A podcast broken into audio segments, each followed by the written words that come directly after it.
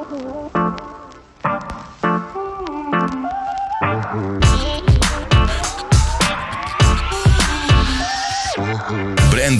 Media. Branding online pentru vremurile în care trăim. Salutare Brandwise! Cristina Iure vă salută cu mult entuziasm pentru noul an și îl continuăm în forță cu unul dintre subiectele noastre de interes și anume storytelling. Am dezvăluit elementele din știința poveștilor, am pus accent pe importanța lor și nu ne oprim aici.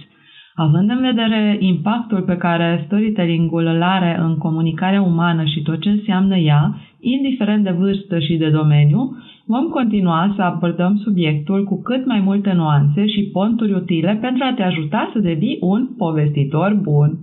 Am ales în noul an un rezumat de carte și anume Building a Story Brand by Donald Miller.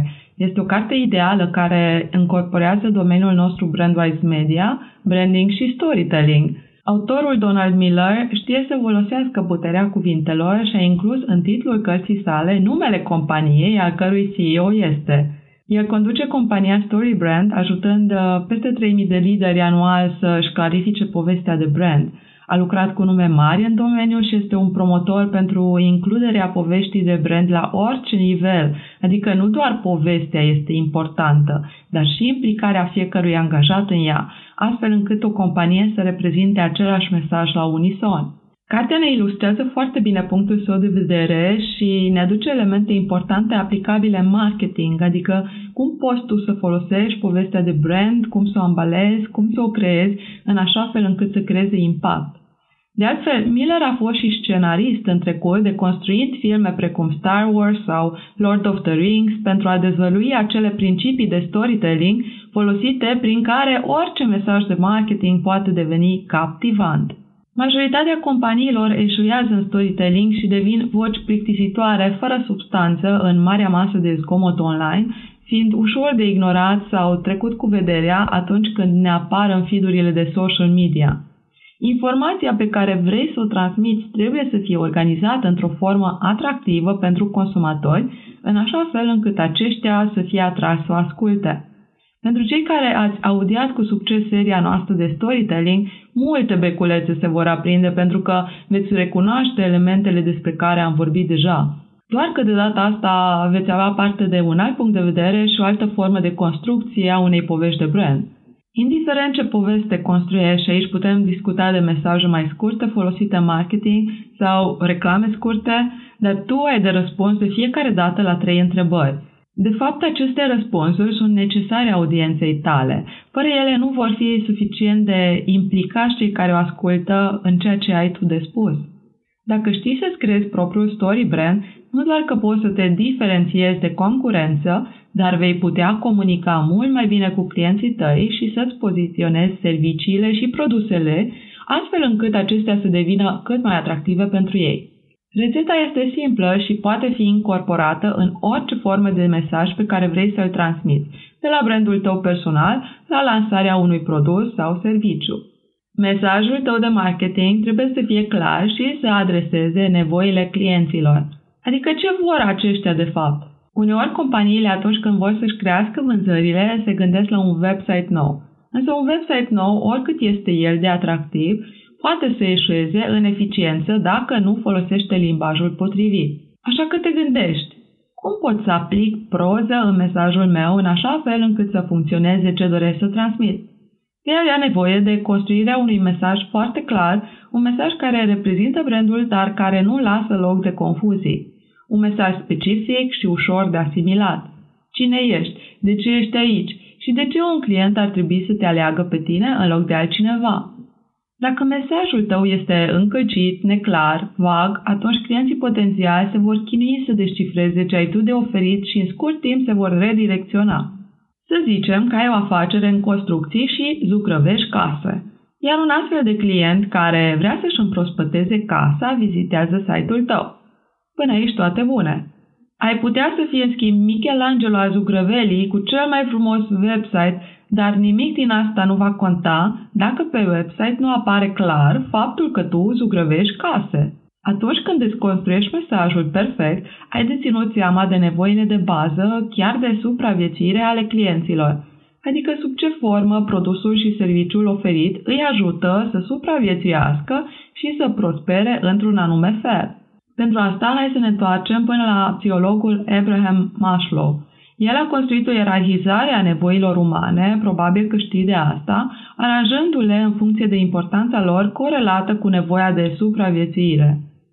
Mai întâi avem mâncarea și băutura, apoi siguranța și adăpostul. Pe locul 3 se află nevoia de companie. Oamenii au nevoie atât de prieteni cât și de parteneri pentru a se reproduce. După acestea trei, suntem capabili să ne uităm la nevoile noastre mai înalte.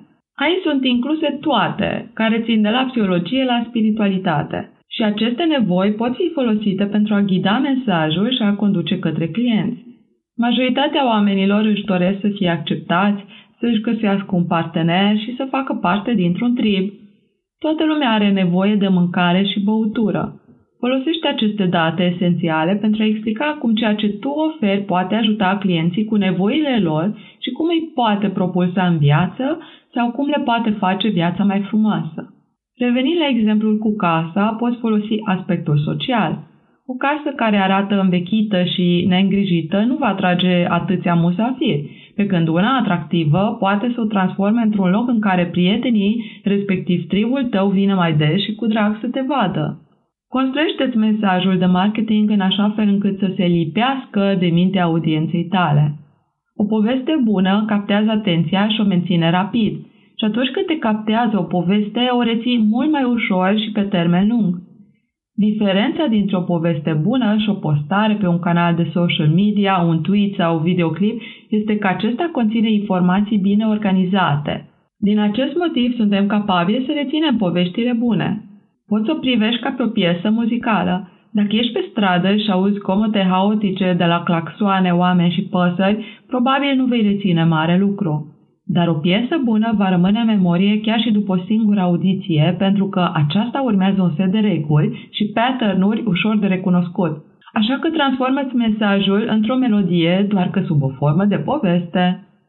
Clienții tăi sunt eroii poveștii și ar trebui să te concentrezi pe o singură dorință lor. Conectând dorința personajului tău principal, clientul, cu produsul sau serviciul tău, atunci când acesta va dori acel ceva în viața reală, se va gândi la tine, respectiv oferta ta. Atenție când îți transformi clientul în personajul principal. Poți o dai și în bară. Ca de exemplu, un resort de lux și-a construit un website plin de poze cu recepția și restaurantul, apoi urmând un text lung despre povestea resortului. Mesajul lor era mult prea liniar și fără să menționeze ce nevoie sau dorințe îndeplinesc clienților lor. Așa că targetul ar trebui să fie pe dorința clientului. Alege una singură. Listarea tuturor serviciilor nu are niciun sens. Va crea confuzie și va îngreuna conectarea dintre client și satisfacerea nevoilor. Dacă te gândești ce s-a întâmplat cu acel resort egocentric, uite și răspunsul. Până la urmă, cineva a descoperit că clienții își doresc doar să se relaxeze și asta a dus la o schimbare fantastică. Website-ul a fost refăcut complet și pozele rămase ilustrau prosoape pufoase, cu gust, sesiuni de masaj și o piscină atractivă. Textul a fost și el șters și locuit cu o singură linie despre ce oferă acel resort. Relaxare și lux. Trecem mai departe. Concentrează-te pe antagonist, adică personajul negativ, care poate fi și o problemă internă, precum în structura poveștilor. În mod magic, însăși menționarea problemei clienților tăi va avea un efect instant de atracție asupra acestora. Din start vor deveni interesați de ce ai tu de oferit. Oamenilor le place să se simtă înțeleși și atunci când tu comunici asta în mesajul tău, nu faci altceva decât să le arăți că îi înțelegi. Poveștile cu eroi includ în mod normal și un personaj negativ. Asta este valabil și dacă echivalezi problema ca fiind un personaj negativ care trebuie combătut. Să zicem că vinzi un app, o aplicație, pentru economisirea timpului. În acest caz, personajul negativ este distragerea atenției. Transformând orice care consumă timp în personaj negativ, poți da complexitate poveștii. De exemplu, procrastinarea poate ruina o relație, fiecare distragere devine un mic antagonist care întruchipează problema, pe care produsul sau serviciul tău o poate rezolva. Fie că e vorba de o problemă din exterior, fie din interior, precum frustrarea, decepția, frica, tu oferi personajul negativ necesar poveștii tale. Multe companii se axează pe probleme externe, dar chiar și dacă produsul tău oferă soluții la probleme externe, precum decorarea casei, oferă și varianta pentru soluționarea unei probleme interne. Gândește-te că cineva nu te va alege doar pentru că poți picta o casă, ci felul în care se poate simți când casa nu mai este cea mai urâtă din vecinătate. Produsele externe se vând mai bine când sunt dublate de o soluție la o problemă internă. Următorul punct se referă la clienții tăi care trebuie ghidați atât prin empatie cât și autoritate. Cam în toate poveștile, eroii dau de velele, dar chiar în momentul când totul pare inutil, cineva cu înțelepciune vine și oferă suport eroului, punându-l înapoi pe drum. Pentru Luke din Star Wars este Yoda, creatura mică verde cu multă înțelepciune și abilități de Jedi, dar un ghid poate prinde orice formă, ar putea să fie un antrenor de fotbal care îi arată elevului puterea încrederii în sine sau profesorul care își învață studenții cum să vadă lumea sau un lider de business care își ghidează echipa către succes. În povestea de brand, compania ta este ghidul. Acel înțelept cineva care își ajută clienții să depășească problemele vieții. Pentru a fi eficient în asta, ai nevoie să prezinți empatie și autoritate. Empatia este crucială, nu doar că arăți astfel că îți pasă și înțelegi problema, dar pui și bazele unei relații de încredere. Fără o astfel de relație, sfatul tău sau oferta ta nu va fi luată în serios. Autoritatea este la fel de importantă. Pentru asta nu ai nevoie decât să demonstrezi o constanță în competență. Și acum, pentru a te asigura de vânzări, trasează un plan care include procese și acord. Hai să zicem că ai reușit să devii ghidul clienților și ai obținut încrederea lor și te-ai impus ca și autoritate. Asta nu garantează neapărat o vânzare. A cumpăra ceva poate fi riscant, așa că tu ai de facilitat procesul printr-un plan.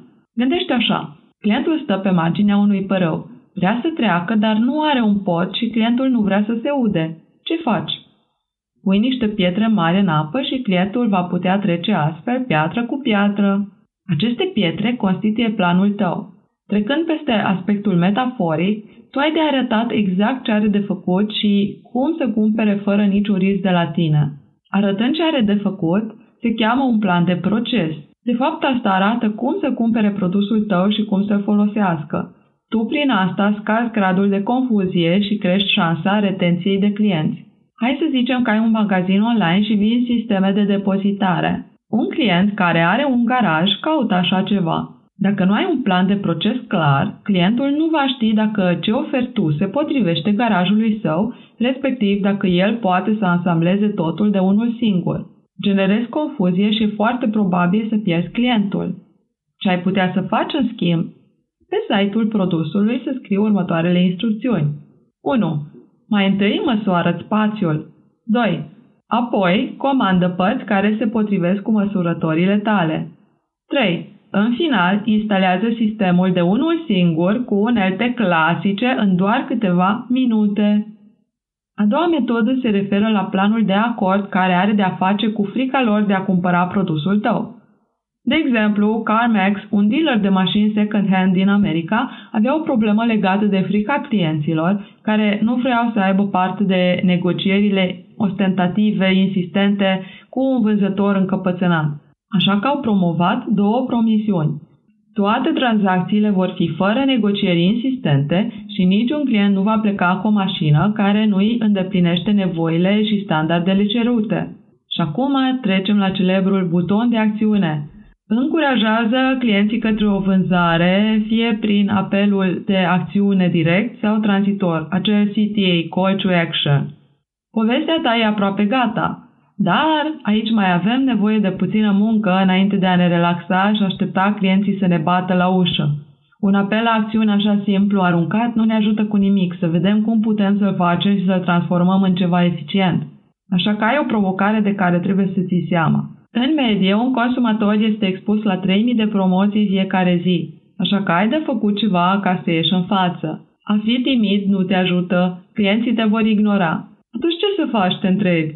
Prima variantă este să plasezi un apel la acțiune direct. Ce înseamnă asta? Un apel direct înseamnă o provocare îndrăzneață și clară către client pentru a cumpăra. Cumpără acum sau înscrie-te sunt astfel de exemple. Cam orice website care vinde ceva are un astfel de buton de acțiune. De ce? Pentru că funcționează. Și website-ul tău ar trebui să aibă așa ceva, preferabil mai multe butoane și mai multe locuri pentru a oferi șansa clienților să le vadă și să acționeze. Dar mai există și metoda tranzițională de a chema la acțiune.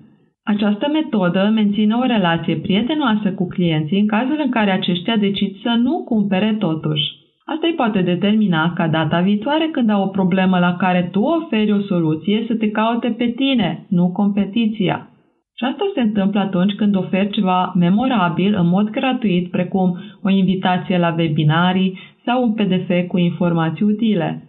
Astfel de gesturi sunt apreciate de client și s-ar putea să-ți aducă tranzacții ulterioare. Și nu terminăm aici. Continuă să-ți motivezi clienții să cumpere reamintindu-le ce pierd dacă nu o fac. Frica de eșec sau de a pierde ceva este una foarte marcantă în oameni. Indiferent despre ce este vorba, nu ne place să pierdem. Poți folosi asta și în vânzări. În 1979, Daniel Kahneman a publicat un material despre motivația oamenilor de a cumpăra. El a descoperit că neplăcerea resimțită de oameni după o pierdere este mai mare decât fericirea simțită după un câștig. Adică ești mai supărat că ai pierdut 1000 de dolari decât bucuros că i-ai câștigat. În business suntem mai atașați de a nu pierde ceva față de a câștiga ceva. Așa că spune clar ce pot pierde clienții tăi și care sunt dezavantajele lor în acea situație de a nu cumpăra. Poți să găsești pentru asta și punctele vulnerabile din industria ta și dacă tu ești excepția de la regulă care nu face cele lucruri pe care clienții le urăsc, afirmă asta răspicat și tare, să se vadă, să se știe despre tine. De exemplu, sunt instituții financiare cu o grămadă de costuri ascunse inițial. Dacă tu nu ai așa ceva, spune asta răspicat chiar de la început. Și acum trecem la partea finală care aduce și ultima carte câștigătoare pentru succesul tău. Arată cât mai vizual felul în care viața clienților va fi cu ajutorul produsului sau serviciului tău. Împărtășește cu ei viziunea viitorului dorit, cel după satisfacerea nevoii, rezolvarea problemei. Poveștile sunt atractive și pentru că există mereu posibilitatea de eșec, dar nimeni nu vrea ca povestea să se sfârșească tragic, mai ales când este vorba de sine. De aceea, după ce evidențiezi pericolele, dacă nu cumpără de la tine, le arăți și finalul fericit de după. Acel final fericit se cheamă succes. De exemplu, Nike nu vinde doar articole sport de calitate, vinde un stil de viață și oferă inspirație, motivație și glorie. Dar cum să creezi acea viziune pentru clienții tăi? Ai trei strategii pentru asta. Prima ține de statut. Ai văzut vreun film în care tocilarul clasei ciudat până la final reușește să rămână cu fata împotriva tuturor evidențelor? Și prin asta crește în statut. Așa că e o idee bună să-ți asociezi brandul cu un anumit statut. O formă simplă este să oferi un membership premium cu bunătăți nedisponibile celorlalți în altă parte. A doua strategie ține de încheiere. La fel precum în filmele destul de previzibile în care cei doi ajung împreună și trăiesc fericiți până la adânci pătrâneți, deși e un clișeu, oamenii iubesc ideea de final fericit în care există o anumită împlinire a poveștii. Asta ar trebui să facă și produsul tău. Și ca să nu te dezumfli prea repede, indiferent ce vinzi, chiar și un săpun de vase aduce un astfel de final. Curăță vasele, tu doar trebuie să explici cum asta face viața clienților mai completă. Trebuie să creezi viziunea că nimeni nu se poate simți împlinit fără acel săpun. A treia strategie este de acceptare și atingerea potențialului propriu. O variantă pentru asta este să ajuți clienții să se accepte așa cum sunt. American Eagle a făcut asta foarte bine, dar noi am putea completa și cu Dove, Revenind la American Eagle, aceștia au folosit în materialele lor oameni normali, fără Photoshop, cu coșuri, cu de toate pe față, fără să se teamă de absolut niciun fel de repercusiuni. Nu doar că a fost un marketing inovator, dar a pus un picior în prag în numele celor care au văzut aceste materiale ca autentice și poate s-a acceptat puțin mai mult datorită lor. Cred că această carte îți aduce unelte indispensabile pentru succesul tău ca brand. De data asta ai combinația utilă și practică între storytelling și cum să faci din asta o afacere profitabilă. Mult succes, Brandwise, și pe data viitoare!